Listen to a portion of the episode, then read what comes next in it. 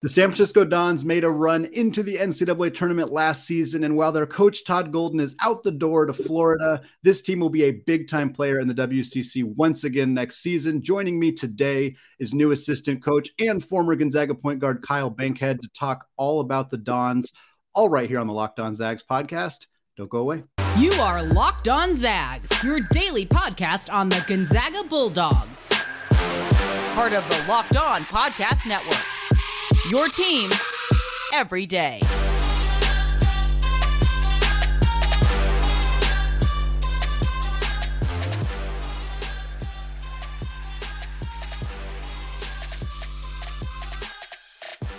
What is going on, y'all? Welcome to the Locked On Zags podcast, part of the Locked On Podcast Network, your team every day. I'm your host and longtime Gonzaga podcaster, Andy Patton, here to bring you news and updates on all things Zag athletics. I am thrilled to be joined today by USF assistant coach Kyle Bankhead. Kyle played under Mark Few in the early days from 2000 to 2004. He's been in the coaching ranks ever since with stops at San Diego, Sunrise Christian, UNC Greensboro, Abilene Christian last year, now back in the WCC. It's a mouthful just to get through all those schools. Kyle, thank you so much for jumping on the show and congratulations on the new gig. Uh, thanks, man. Thanks for having me on. Uh, yeah, it's been a lot of moving pieces lately. It's been a whirlwind, but happy to be back on the West Coast. Yeah, and and back at a really exciting kind of up and coming program. You know, I think uh, I remember when Kyle Smith left San Francisco a few years ago, there was some concern like, oh, this program, are they going to kind of fall back down? Are they going to, you know, are they going to maintain their momentum? Todd Golden came in and not only maintained that momentum, but elevated the program to their first NCAA tournament game in over 20 years. Uh, now, of course, Golden's over at Florida. Uh, I'm curious. I know you haven't been down there for too long, Coach, but I'm curious kind of what your impressions have been with uh, new coach Chris Gerlufsen down there uh, in the Bay. Well, it's been a lot of fun. Uh, it's mm-hmm. obviously been a whirlwind. I've literally been out here for about two and a half weeks now, yeah. with uh, still waiting on some furniture. But uh, sure. being around being around these guys has been amazing. Uh, we, we, call him CG, but Coach Gerlufsen is mm-hmm. a very very good dude. I think he genuinely cares about the people that are around him, and that's for more than anything. That's what drew me to this job. Just the fact mm-hmm. of type of person he is and the type of people he wants around him. So uh, it's been great. The staff's been awesome. Our players actually just got back on campus and we had our first workout on Monday. So mm-hmm. it's it's an exciting time, and I, have enjoyed being around all the players. Obviously, I'm still building relationships with them, but it's been a great, great few days, and yeah, a lot of work to be done, but everything has been phenomenal so far. Yeah, you know, looking at the the team here, obviously, I think that the names that that people will remember from this USF squad are, are out the door. Jamari Bouyea, obviously, extraordinarily talented kid. Uh, Yauhen Massalski had a phenomenal year last year for, for the Dons. Uh, but it feels like this team's kind of reloading. They've added some other key pieces uh, via the portal and uh, have some younger guys who I think are going to step up. Are there? Uh, how, how, are you feeling? Again, I know you just got there, but how are you kind of feeling about this group of guys heading into next season? Well, I, I think the greatest thing with college basketball is you you're always going to lose pieces. You know, yep. it's something that is a part of the college game. You're always going to see guys graduate, and then the next year you got to have other guys step up. It, it's an mm-hmm. opportunity, guys, and things have changed. Uh, it, it, used to be recruiting high school kids and junior college mm-hmm. kids going that route, and the transfer portal has, has changed a lot in college basketball. And mm-hmm. you know, as I have not been a part of it here at USF, but yeah. we uh, we took four transfers this year, mm-hmm. and I think going to be impact guys, and we're really excited about the opportunity they have. Um, but it'll, it'll, be it'll take some time. You know, I think the positives with the transfer portal is you can stay old, but now you have mm-hmm. to integrate these guys pretty quickly, and that's what the summer's for and the fall's for, and then hopefully they got a pretty good feel for each other by the time they they hit the floor in the fall you one of the biggest pieces that kind of was on the fence it seemed like for a while was uh, Khalil Shabazz, of course, a Washington native, really talented kid. Uh, he'd entered the portal. There was some talk about whether he was going to come back or not. Obviously, made the decision to return. Uh, huge piece, it seems like, for USF next year. Uh, again, uh, do you expect him to have uh, have a really big season this upcoming year for the Dons? Well, I sure hope so. Yeah. You know, I think that's why he came back. Mm-hmm. Obviously, uh, Bouyea got a lot of the a lot of the press last year, and rightfully yeah. so. And hopefully, hopefully he'll be hearing his name get drawn here in a couple yeah. couple weeks or whatever it is. And Uh, but I, I, think I think Khalil found himself with an opportunity to come back and be the uh, the obvious leader of this team, and hopefully have a great year and kind of, you know, the guy that the, the torch has been handed to. So mm-hmm. I, you know, he, he went into the portal, and I wasn't really a part of his process. Sure. But I think with the relationships he had here at USF, the opportunity he had to keep this thing going and, and really be given the ball um, is what kept him here. So I'm really excited. He's, he's a phenomenal kid. He's an unbelievable worker, and he's a great leader. So th- there's a lot of excitement around him, and I think the pieces that are around him are going to be very helpful as well. So uh, hopefully, he has a big year, man. I'm excited for him. And he's a phenomenal kid, so I want yeah. it for him as yeah, you know, you look at some of those pieces that we're talking about uh, outside of Shabazz, of course. Jordan Rish- Rishwain, excuse me, is a name that I think a lot of Zags fans will remember. Josh Kunen had a couple really big games against the Zags as well. Um, are there some other names uh, that maybe Zags fans aren't as familiar with? Guys that we're expecting could could step up and, and uh, kind of make their mark at USF in the coming seasons. Yeah, I think there's a lot of a lot of kids. You know, there, mm-hmm. there's there's a group here that they're going to be they're going to be competing for playing time. Uh, yeah. You look at a lot of people are probably going to look at the transfers, and you got Ty mm-hmm. Roberts, uh, Washington State. Mm-hmm. You have uh, Toni Rocak, who came from UC San Diego, put up big numbers. Uh, yeah. Saba, I'm not going to pronounce his last name from Georgia Tech, who had, who had, a good year, and yeah. uh, you know Marcus Williams, who was a double-digit scorer in the SEC. So uh, you look at those kids, and they're they're going to be putting themselves in position to play most likely. Uh, they're talented kids, and then you have like Isaiah, Isaiah Hawthorne might be not a, not be a familiar name to most people, but mm-hmm. he's a talented kid. You got Zane Meeks, who was maybe a little bit of a limited role last year, who could step into some serious playing time. And then you know, then you got the the guys that have played a lot. You got Julian and you got Khalil mm-hmm. that have been productive, and Josh Kunen's been productive, and it's there's there's a lot of guys. You know, we, we had our team meeting, and one of the things we talked about in our team meeting was you, you look down the line, and it's a bunch of good players. It's not a it's, it's not something where we're in a position where we got to worry about talent at the 6 mm-hmm. and seventh. We have a lot of guys that can can play a lot of minutes and, and be very successful, but. Uh, I think this summer it's going to be really important that we get all these guys to mesh with the with the new faces, with the old faces, with some guys that have played a lot of minutes and some guys that have had some backup roles that are now going to be in more prom- prominent situations. So it, it's it's going to be an important summer for us, and maybe a little bit less on the basketball floor and more mm-hmm. just getting to know each other and making sure everybody's kind of moving in the same direction when it comes to focusing on winning games. Well, it's going to be another great year for San Francisco. I'm, I'm feeling real good about what the Dons are going to do. We're going to come back in the second segment, Kyle and I here, and we're going to talk a little bit more about Gonzaga. We're going to talk a little bit about Mark Few uh, and some of the coaches that, that Kyle's been around in his career. Uh, before we get there, though, I want to tell you all about today's sponsor, Built Bar. Summer is coming, and with the summer, you're going to need some food on the go. Built bars are the perfect snack to take with you on family vacations. Throw them in your bags, in your kids' backpacks. Make sure that everybody has a bar so you are fueled for your summer adventures. The best part about Built bars, they're healthy and delicious. No more sacrificing delicious food for health. With Built Bar, you can have both. Have you tried the Built Puffs yet? We are going crazy for the puffs. They come in crazy flavors like banana cream pie and even churro. Who doesn't want a protein bar that tastes like a churro? And they're only 140 calories. Sign me up. If that's not enough flavor for you, then you might want to try the mixed box. The mixed box comes with flavors like flavors of bars and puffs.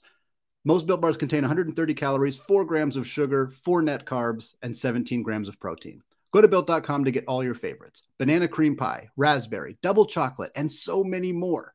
They are all delicious, and new flavors are coming out all the time. Check them out at built.com. In fact, go to built.com now and use promo code LOCKED15, and you will get 15% off your order. That's promo code LOCKED15 for 15% off at built.com.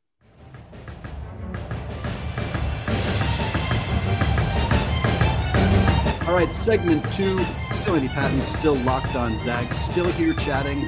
Coach Kyle Bankhead. And Kyle, I think it's reasonable to say that you have just about as much familiarity with Coach Mark Few as pretty much anybody in the industry. Uh, you've played for him, you've coached against him when you were at San Diego. Now, of course, you're set to coach against him again here at San Francisco. Uh, one of the main things that I, I really wanted to talk to you about is just the evolution of Coach Few. It's it's been 22 years that he's been at the helm here. Obviously, Gonzaga has been an incredibly consistent program year in and year out. Has really taken the leap in the last six or seven years or so. Uh, as somebody who's seen him quite a bit over that time period, I'm curious just kind of what you have seen from him as the evolution of the program, and then just him as a coach in general. Well, I, I think really the evolution is, uh, in my opinion, is is hmm. getting better better players. I think Coach yeah. Few's always had an unbelievable feel for giving guys a simple plan and allowing them to be successful in that simple yeah. plan. Um, there's no doubt, Coach Few, if, if you want to drop a play to get a bucket, he can do that. Mm-hmm. Um, game plans are tremendous. I think as a player, I realized that, and then mm-hmm. kind of stepped away. My first couple years out of college, I realized the, the game plans that the Zags had were were very high level and mm-hmm. well thought out, and it gave us a chance to win every single night. So uh, I think I'm sure there's been a lot of growth uh, yeah. as well, and the game is always evolving. You know, they they are really ball screen heavy, but they, they mm-hmm. Reality they throw the ball in the post as yeah. much as anybody in the country. And yeah. when you talk about the growth of that program and, and the ascension over the last few years to really you know, being a top five team to start every single year it's been the type of kids that they bring into that program. I mean, you talk mm-hmm. about Jalen Suggs, the Chet Holmgren, the Drew Timme's, the just guys like that. I mean, you look at they could they could start five five star guys on the floor. I think next yeah. year if if I do the math right. Um, yeah. So you talk about that. I, I, look kind of back at when I was playing and.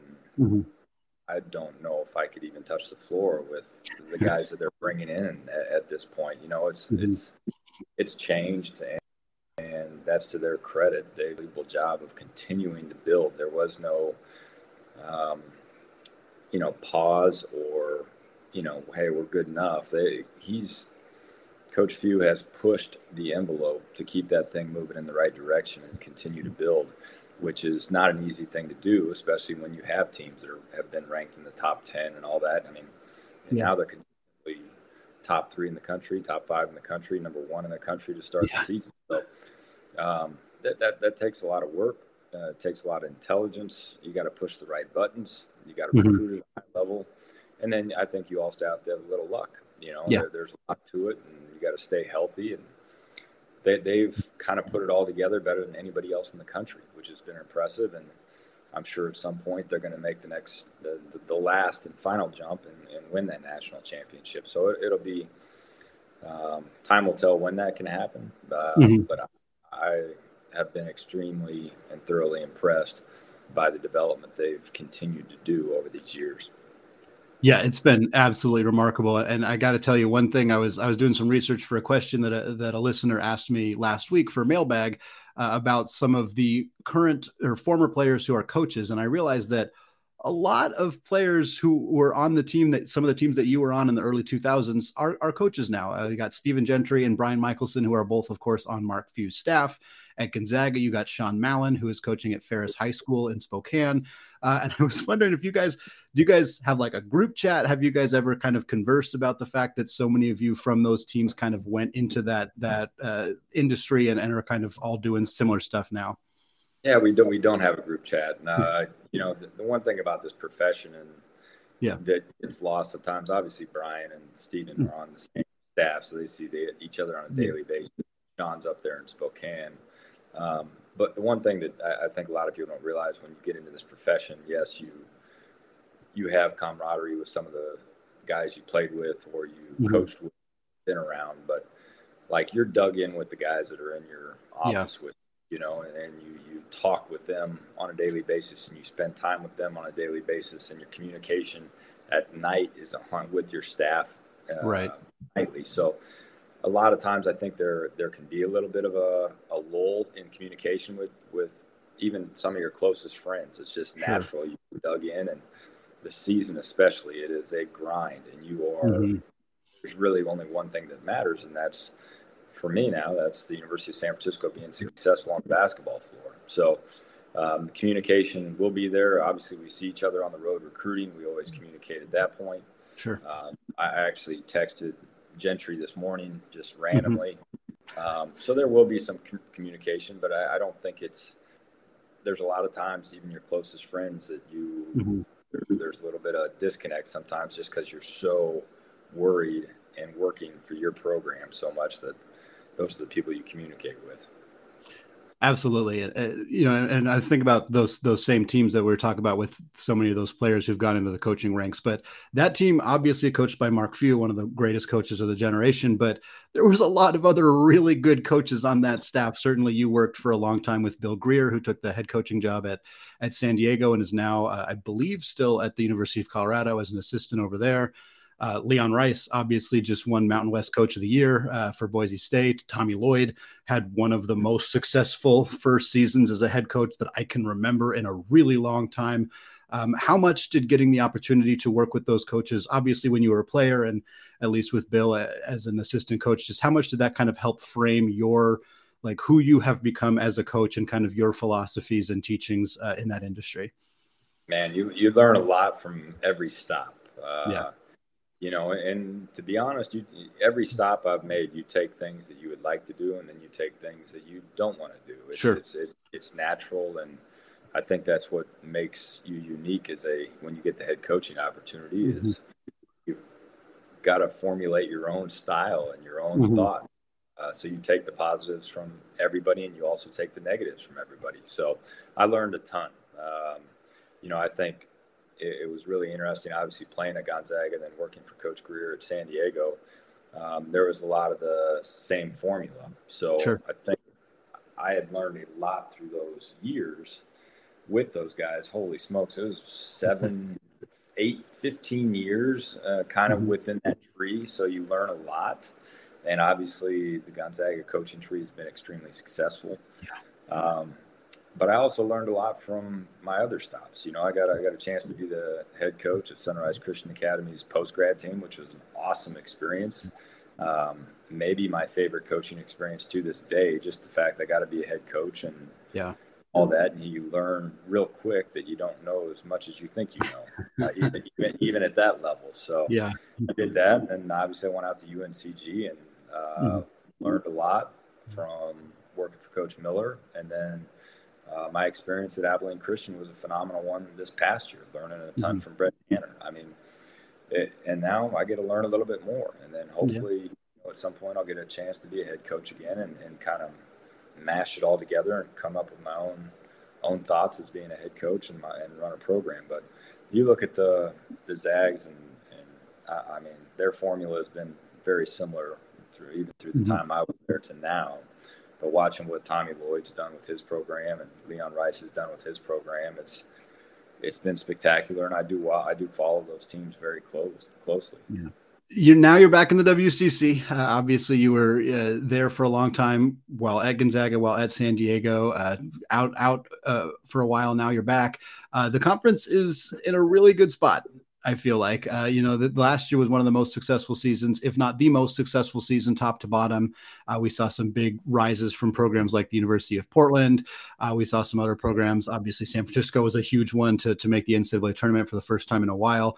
Uh, I'm guessing that uh, in your few short weeks there, you haven't sat down and done deep dives on every single program uh, in the conference, but I am curious just kind of getting the chance to be back here and kind of seeing the conference uh, in a different place than it was, you know, even back when you were coaching at San Diego. Just kind of what what it feels like to be in a conference that really seems to be on the up right now. Yeah, it's funny. I said I got, I got here and I, I immediately got some scheduling stuff dumped on me, and it's it's tough yeah. finding games right now. So we're uh, yeah still got a lot that going, a lot of that to work on. But you know, I, I've always, always, always followed the West Coast Conference from afar, and it's it's a it is a high, high level conference. I yeah. think a lot of people are just now starting to realize that. And the level of coaching in this conference, I think, is really, really yeah. been on the uptick. You know, obviously, you got some people that have been doing it for a long time. You got Steve Lavin back in the league. You got yeah. uh, Herb Sendek over at Santa Clara. And Deshante Legans has yeah. obviously done a great job getting that program moving on on up over at Portland. So it's then you talk about you know you got the Bennett St. Mary's and fewer at Gonzaga are staples. So that it, the coaching in this league is unbelievable. I think the level of player has gone up in mm-hmm. the time between me being in San Diego and coming back to San Francisco. I just think there's just been a level um, that's been elevated, and, and mm-hmm. I, finally, well, I don't know about finally, but I do think, especially last year and maybe even the year before, people are really starting to realize how good this conference is from afar, yeah. you know, from different sides of the country and different areas of the country, and you know, seeing three teams in the NCAA tournament the same as what the Pac-12 got. I mean, it is yeah, it is very good, and I, I don't see it going anywhere. I think I think it's going to continue to rise, and you know, it's right there, right there with yeah. the Power 5 mm-hmm. conferences. You know, yeah. So it, it's a very good basketball conference, and I don't see it going anywhere.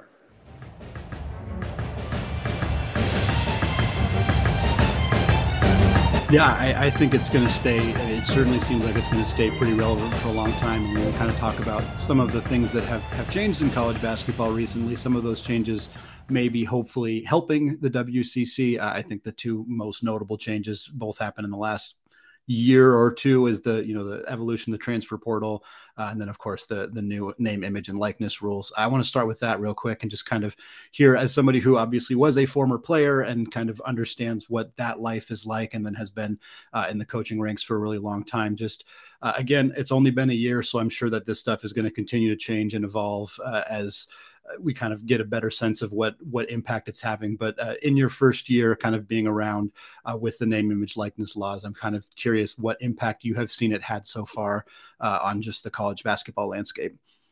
Uh, I think it impacts these guys as much as they want it to impact them. I, I don't. I think it's really important with the NIL stuff. I think it's great for college basketball. I think it's great mm-hmm. for these kids to have that opportunity.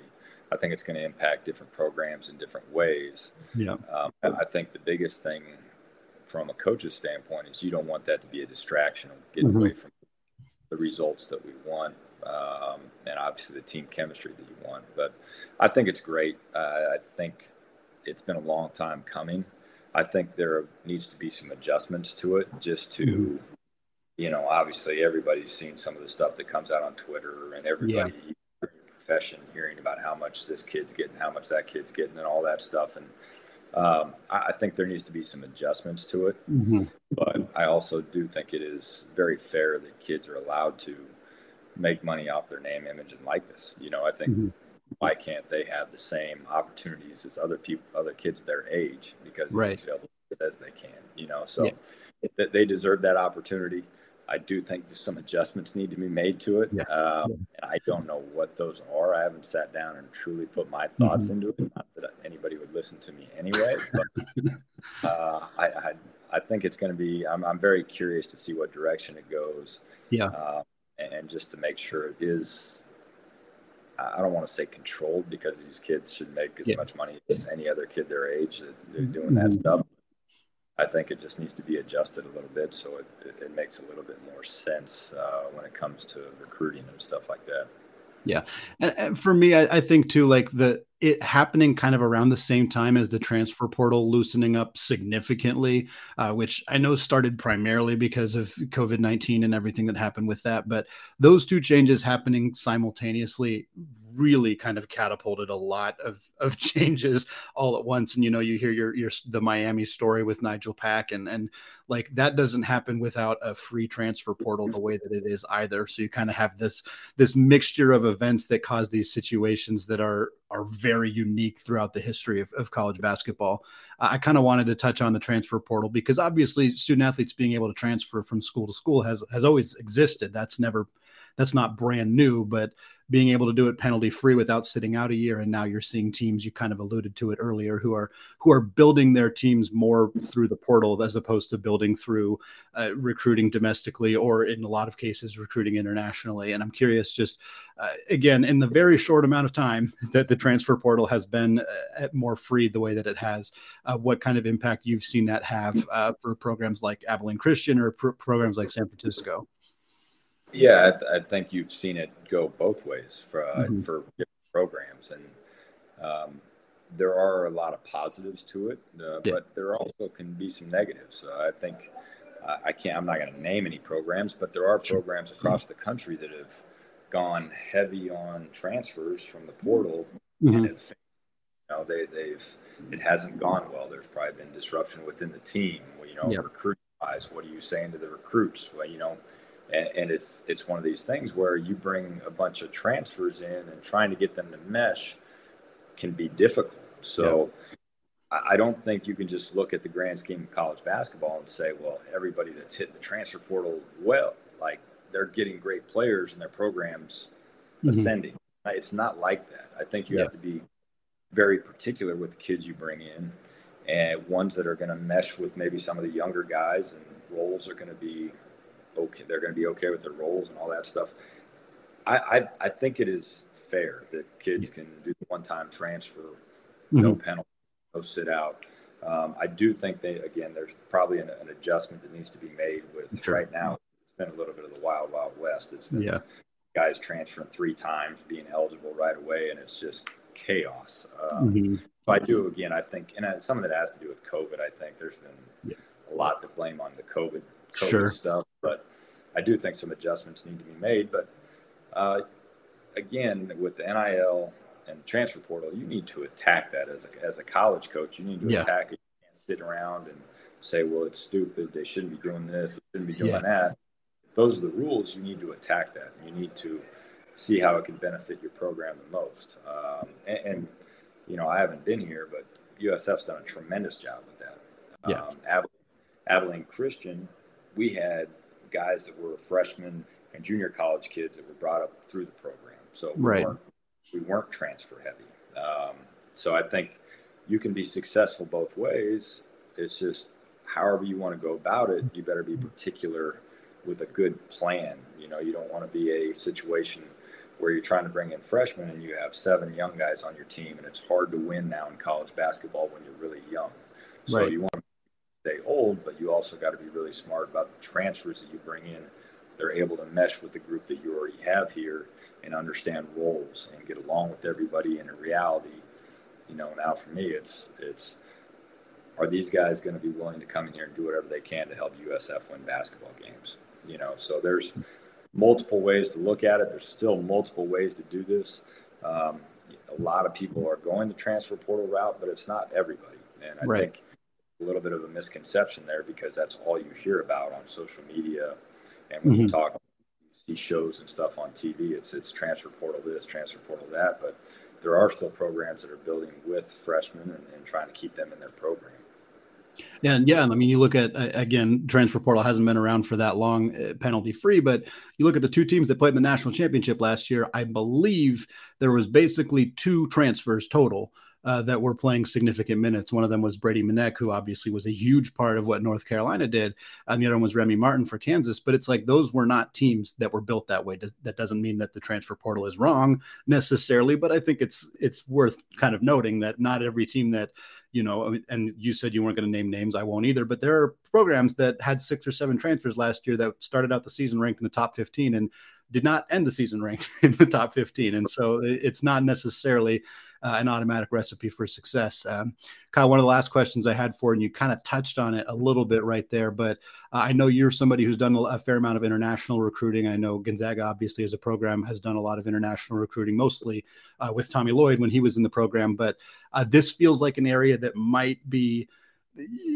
might be seeing a little bit less international recruiting because teams can, you know, they can use the portal. They can find ways to find players that aren't necessarily as much of wild cards or are going to take a little bit longer to develop. Uh, is that something you think could be something that's maybe going away a little bit more in college basketball, or is it a situation where you just think some teams are doing it different ways and that's that's fine? Well, I, don't. I don't think it's going to go away. I think. I think teams and, and, there's so many intelligent coaches out there. They're just going to go find the best fits for their program. Yeah. Uh, whether they think there's going to be a couple transfers that fit their program, or they're going to they need to go to the international and mm-hmm. and see get a talented international kid. Um, I, I I don't think it's going to go away. I think a lot of those kids are going to continue to come over, and you just got to do your your homework and you got to mm-hmm. go over there and see if you can maybe get a kid that if he was playing a high school game over here, you might might not be able to get. Um, right. But you understand watching the international game that he may fit your program and, and be the best thing for you instead of a transfer. So I, I don't think it'll change much. I, I think uh, I think people are going to continue to go over there. And recruit. And I think people are going to continue in the transfer portal and they're going to continue to try and put their team together, construct it the best way they can for their, their programs to be successful. Absolutely. Kyle, thank you so much for taking the time to come on the show today. Uh, I really appreciate it. That's going to wrap us up for the day. Uh, we got one more show coming later this week. Uh, it's going to be a, a, bit of a mock draft preview. We're going to look at some of the NBA draft stuff coming down the pipeline for the Zags. Uh, I want to thank you all for listening. I always end it with Go Zags. I'll let Kyle throw out a Go Dons first if you want. Go Dons. Go Dons. and then we're also going to say Go Zags. Thanks, Andy.